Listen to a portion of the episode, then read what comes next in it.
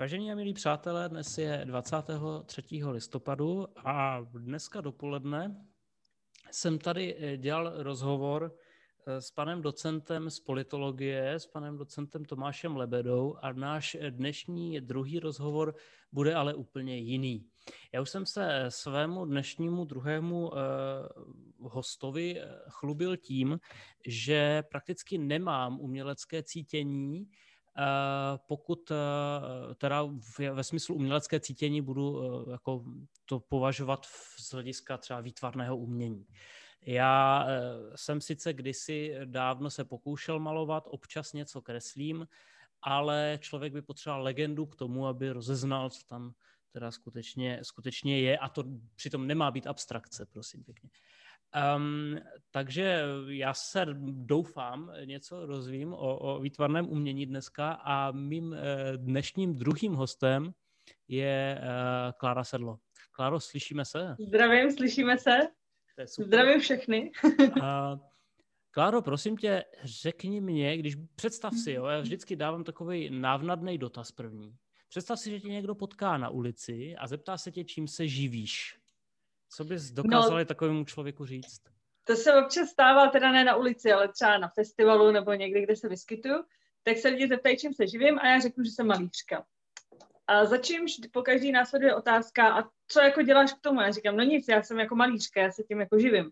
A zatím následuje standardně otázka, a tím se dá jako uživit, jo? A já říkám, no, jako dá se tím uživit. Takže, takže jsem malířka a lidem to většinou přijde divný, nebo jako čekají, že tady se jako, a co máš za normální povolání? Tak nemám normální povolání, žádný jiný. Děkuji za upřímnost, že nemáš normální povolání. Um, ale jako ta, ta otázka, otázka je relativně na snadě, protože jako já jsem ti říkal, jsem tady před pár dny třeba hmm. měl, měl architekta, který ale úplně prapůvodně eh, vystudoval vlastně malbu a, a titulem je akademický sochař, mm. ale dělá architekturu. Mm. Uh, už jenom třeba z toho důvodu, že jako je to docela asi problematický uměním se živit, nebo, nebo v dnešní době výtvarným uměním se živit. Mám pravdu, nebo to tak není? No, to je jako těžký. Na mém, na mém příkladu, jako já, já za sebe bych řekla, že to jako asi není těžký, ale ono to vlastně těžký je. Jako, jako asi, asi z těch absolventů AVU rozhodně to není tak, že by se tím všichni živili. To jako, to jako rozhodně ne ale což je asi jako normální, že prostě se musí ten člověk nějak asi vyprofilovat a, a pak um, se uvidí, jestli, jestli to tedy chtějí kupovat nebo sbírat nebo tak. Ale no, takže asi to není úplně standardní, že by se tím jako člověk živil, nebo že by se živil jakoby jenom tímhle. Často samozřejmě uh, je to kombinace dvou věcí, třeba, že člověk dělá ilustrace nebo učí a k tomu jakoby maluje, že mm, to je takový jako běžný ale zase jako je, je super, když se tomu člověk může po té škole, přímo vlastně Akademii výtvarných umění jsem vystudovala, jakoby věnovat aspoň nějak buď jako part-time job, že jo, jakože k tomu dělá něco jiného, anebo naplno, což dělám já, což je úplně, úplně nejlepší a je to prostě skvělý. A já jsem tohle vlastně chtěla vždycky, že jo, strašně, strašně jsem to chtěla a už na té akademii jsem si říkala, že musím prostě nějak vystavovat, že jo, musím třeba být aktivní, abych se tím zvládla uživit a už na té škole jsem si dala předsevzetí, že se tím chci živit, abych i po tom dokončení už jenom vlastně plynule přešla do toho jakoby dejme tomu pracovního procesu, ale pro mě se jakoby za, jako dokončením té školy z hlediska práce zase tak moc nezměnilo, protože třeba ty poslední dva roky už vlastně normálně jako se tím, se tím živím postupně, jakoby se to nějak takhle ustálilo. No. Mm-hmm. A jak je třeba těžký prosadit se na tom trhu? Já vůbec nemám představu. No, to je zase otázka, jako by mně to přišlo vlastně snadný, ale myslím si, že je to důležitá je kombinace i toho, jak je člověk třeba extrovertní, komunikativní, tohle je jako rozhodně důležitá složka, což, což já jako jsem strašně extrovertní a hrozně komunikativní a ráda poznávám lidi a zároveň mi nevadí jakoby ukázat ty věci, třeba na tom Facebooku nebo na tom Instagramu, což si myslím, že je svým způsobem klíč.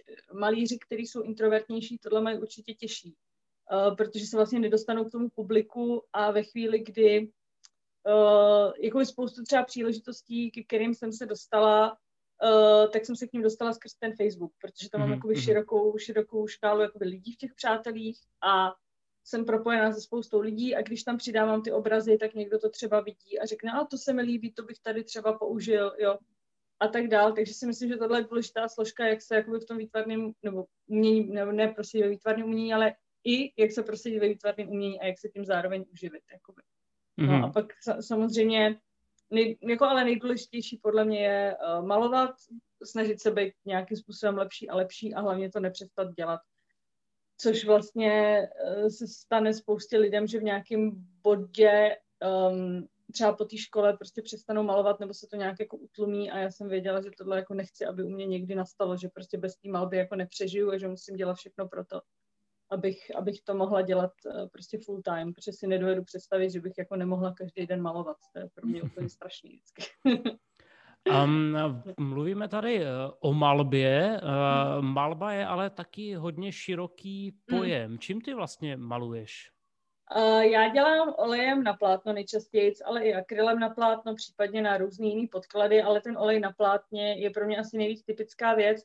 A pak samozřejmě se ta malba dá rozdělit na určitý styly nebo nějaký tendence, přičemž mojí tvorbu asi nejlíp popisuje mm, magický realismus třeba nebo symbolismus a tak dál. Zároveň jakoby určitě je tam důležitá složka ta, ta realistická malba, protože se mě vždycky zajímalo, jak jakoby svět kolem nás vypadá, jak, jak ho naše oko vnímá a ráda jsem tyhle jakoby, mm, vlastnosti toho našeho vnímání zkoumala a pak používala ve obraze tak, abych vyvolala nějaký jako kýžený dojem, což mě hrozně baví, jako pracovat tam s různýma prvkama a pak si přeto ten divák stoupne a nějak jako to vnímá tak, jak prostě já jsem to třeba zamýšlela, to je úplně, úplně skvělý.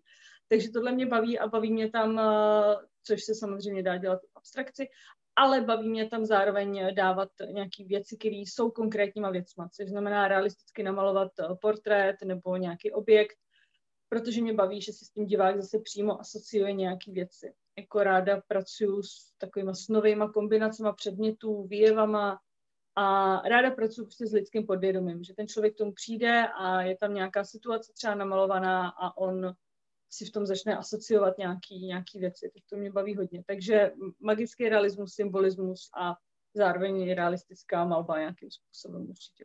Mm, takže tohle, kdybys udělala krok stranou a, a byla bys někde na výstavě a tak dále, viděla bys tam nějaký obraz, dokázala bys jakožto člověk, třeba já nevím, kunzistorik, nebo já nevím, jo, jestli už, uh, jestli se to dá prostě ten obraz poznat mezi tisíci, že tenhle smalovala ty? Myslíš, že to jde?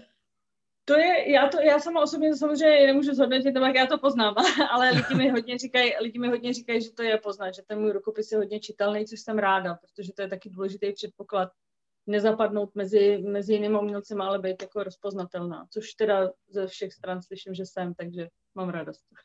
tak potom další milník je, až se začnou objevovat padělky, že? No, samozřejmě. Uh, jak ses dostala k malování? No to, já jsem malovala tak nějak vždycky. Já myslím, že jsem se k tomu dostala někdy ve třech letech, když mi máma dala do ruky pastelku. a od té doby jsem malovala jako fakt furt, no. Mě to strašně bavilo, když jsem byla malá, tak mě to bavilo, ve školce mě to bavilo, na základce jsem chodila na výtvarku, pak jsem chodila, že já jsem měla osmiletý gymnázium, ale k tomu jsem chodila na základní uměleckou školu po odpoledních a tak. Prostě furt se mě to, furt se mě to drželo. Takže já si vlastně nepamatuju, že by to v tom mém životě někdy nebylo. Furt, furt tam to malování bylo a furt to pro mě bylo velmi významný. Takže když jsem třeba přišla jako malá ze školy, tak jsem si chtěla malovat třeba tak. No. Ale to si Takže zase na druhou stranu myslím, že má spoustu dětí. Asi jo, ale mě se to nějak, pro mě to bylo jako, ne jako jedna z činností, ale jako ta hlavní. Už v dětství. Pro mě prostě nej, nejvíc pro mě bylo kreslení. To byla hra, jakoby, hra, která mě bavila nejvíc. A pak to nějak tak vydrželo jako třeba, když jsme jezdili na dovolenou s rodičema, když jsem byla malá, tak důležitý bylo vzít si plišáka a kreslení. Bez hmm. kreslení bych jet nemohla, musela jsem mít kreslení, což nevím, jestli třeba mají všechny děti. Jako ne, abych se zabavila, ale já jsem to chtěla mít jako sebou a abych si tam mohla kreslit.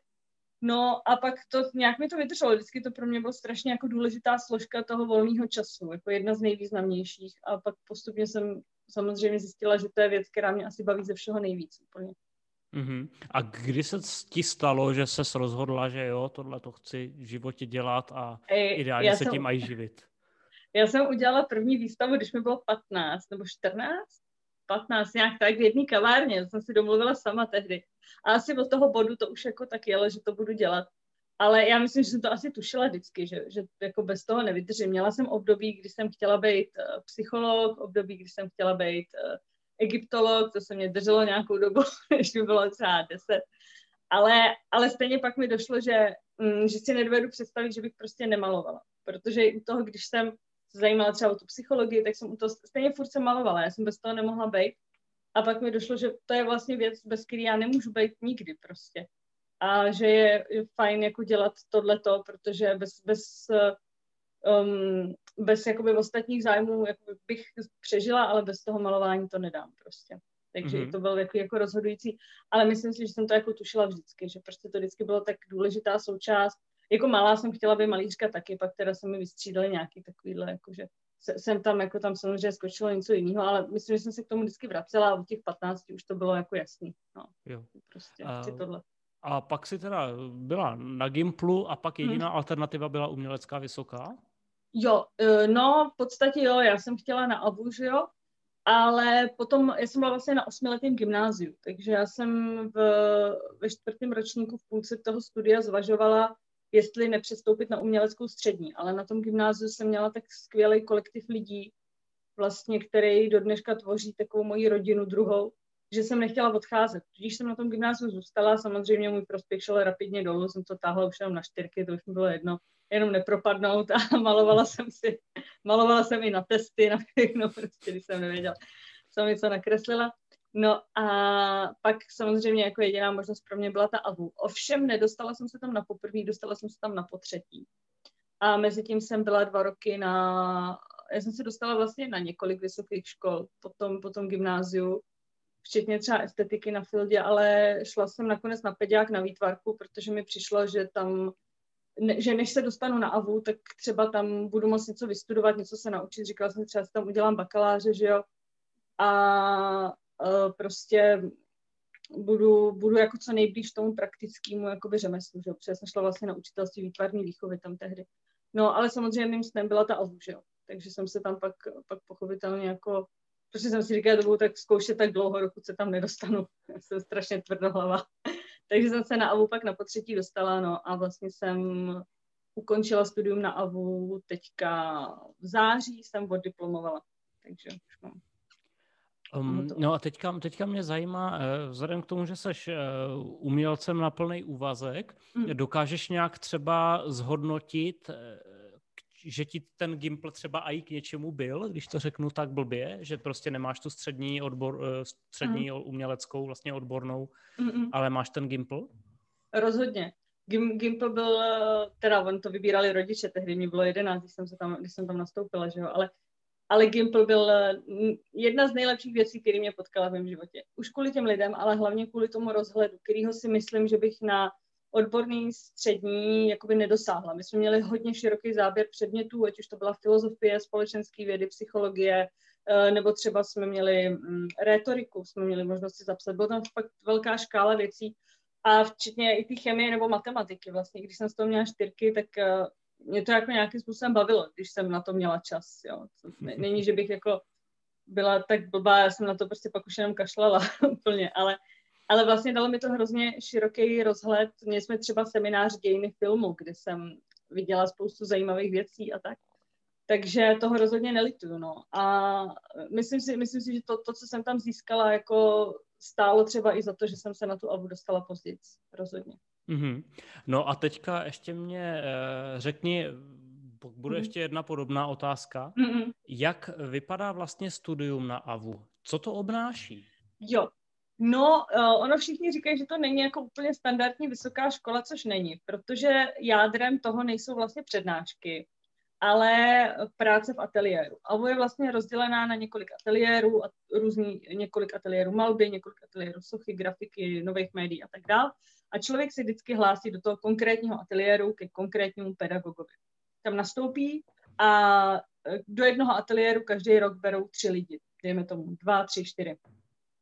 A tam teda nastoupí, tam jsou vlastně lidi ze všech šesti ročníků, protože AVU je šestiletá A všichni tyhle lidi jsou v jednom velkém ateliéru, případně ve dvou velkých ateliérech, a tam společně pracují, což znamená, každý tam má jako vymezený svůj koutek, kde má stojan a kde může dělat.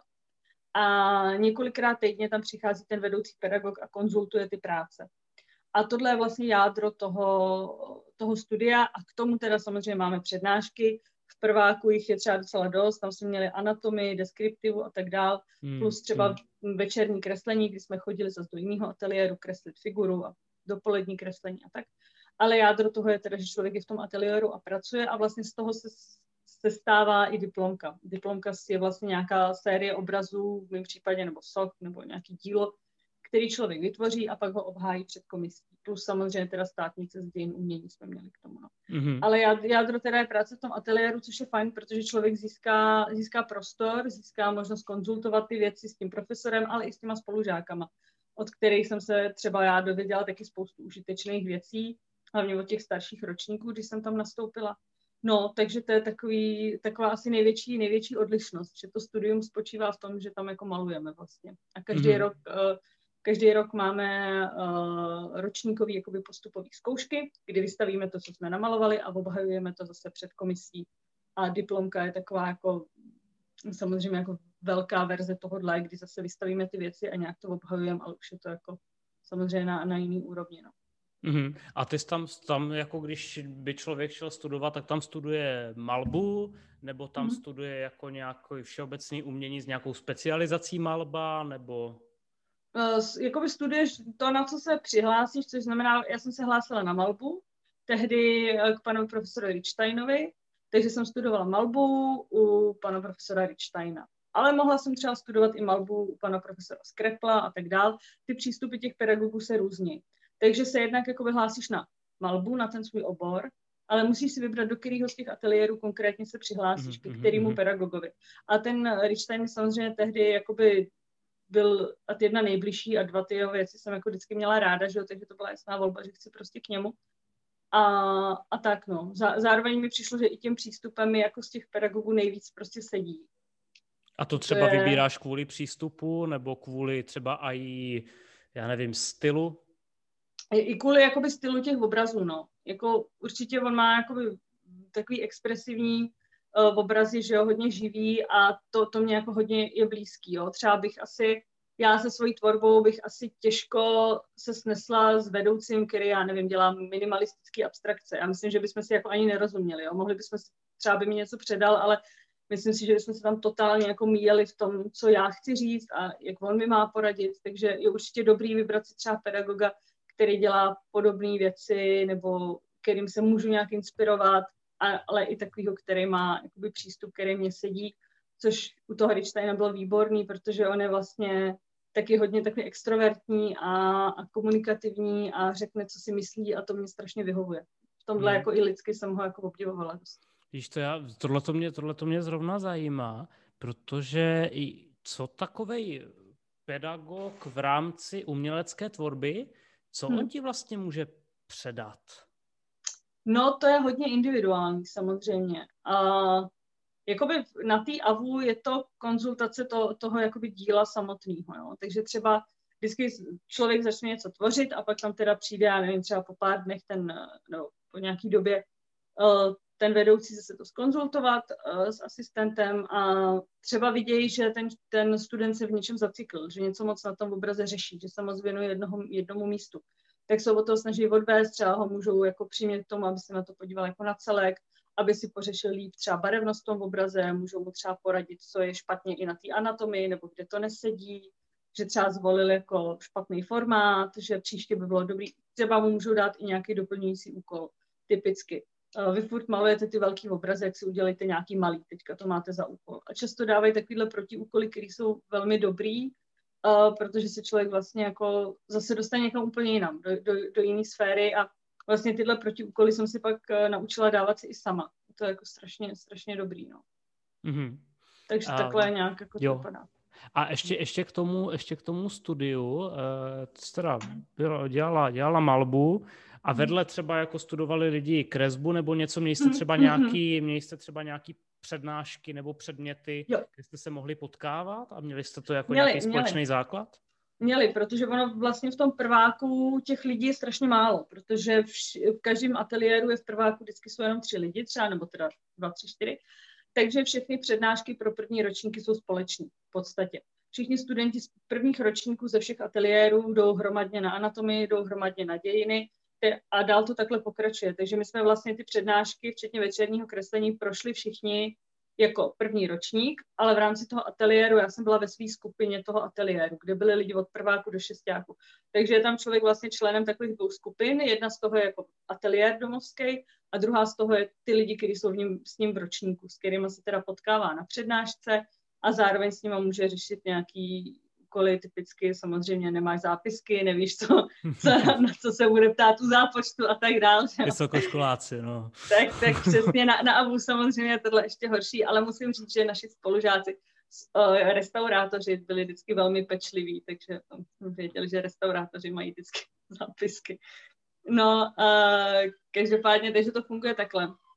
A teď jsme se potkávali, no, uh, samozřejmě, a ty lidi z ročníku znám, a, ale jakoby če, více času člověk tráví s těma lidma v tom ateliéru, kde jsem vlastně asi udělala hodně, uh, hodně kamarádů i z těch vyšších ročníků, protože tam se namixovali ještě lidi z jiných ateliérů tehdy. A, a tak no. Pak je samozřejmě blbý, když tam člověk udělá kamarády a oni za tři roky odejdou, protože už diplomovali, že? Takže klasika, no. Mm-hmm. A, a teďka ta podobná otázka, co jsem ti dával ohledně střední školy. Eh, já mhm. zase mám takovou naivní představu, že když člověk umí malovat nebo se tomu mhm. věnuje, tak k čemu pak potřebuje tu uměleckou vysokou?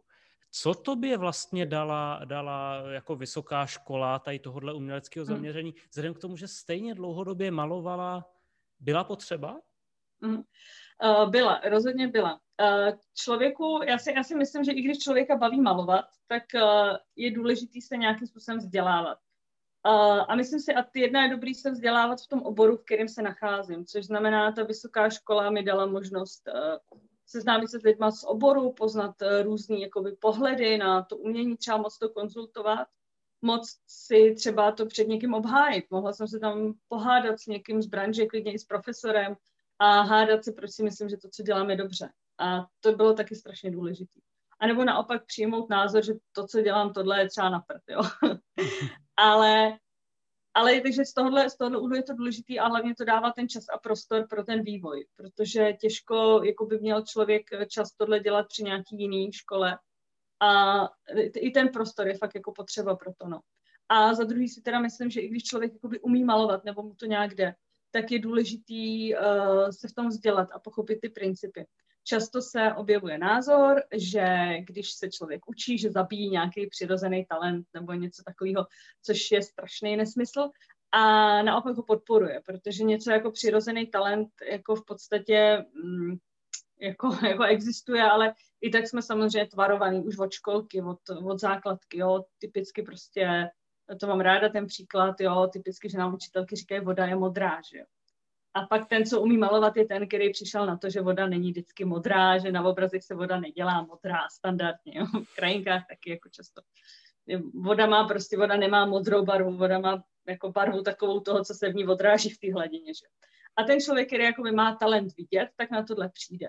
A pak jakoby třeba umí malovat.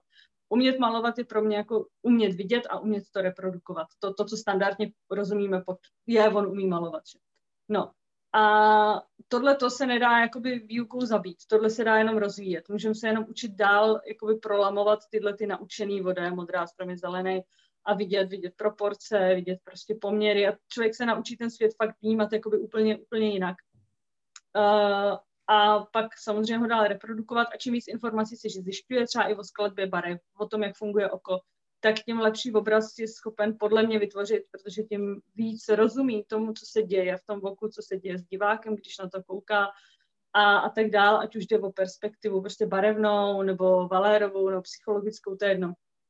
Například, no. A samozřejmě pak je tam i nějaký jako to, čemu já rozumím pod slovem talent, je mít jakoby co říct, mít co předat, mít v sobě nějakou něco, co jakoby do toho chci dostat, do těch obrazů, ale zase si myslím, že ve chvíli, kdy znám vizuální principy a jako to, jak funguje lidský oko, protože třeba v malbě komunikujeme prostě přes lidský oko, že jo, primárně, tak, eh, takže to pomáhá to vyjádřit co jakoby nejlíp, co nejlíp tomu, jak to třeba vidíme v hlavě. Ale samozřejmě to jako je, je, je můj přístup, pak jsou, uh, jsou lidi, kteří s tím vůbec nepracují, třeba malují jako víc, uh, víc jakoby za pomoc nějaký náhody nebo tak. Ale i tak si myslím, že k tomu, že vždycky je dobrý jako vědět a pak to popřít, než popírat něco, co neznám. Prostě to mi přijde hrozně jako krátkozraky. Takže učení se podle mě, učení jako se různých výtvarných principů podle mě jako rozhodně pomáhá. I třeba těch, ta anatomie třeba v prváku, ta byla výborná. No. Tak, to mi hodně pomohlo. Dobrá, tak já se, já se tě teďka ze studií přetáhnu do současné hmm. situace. Ano.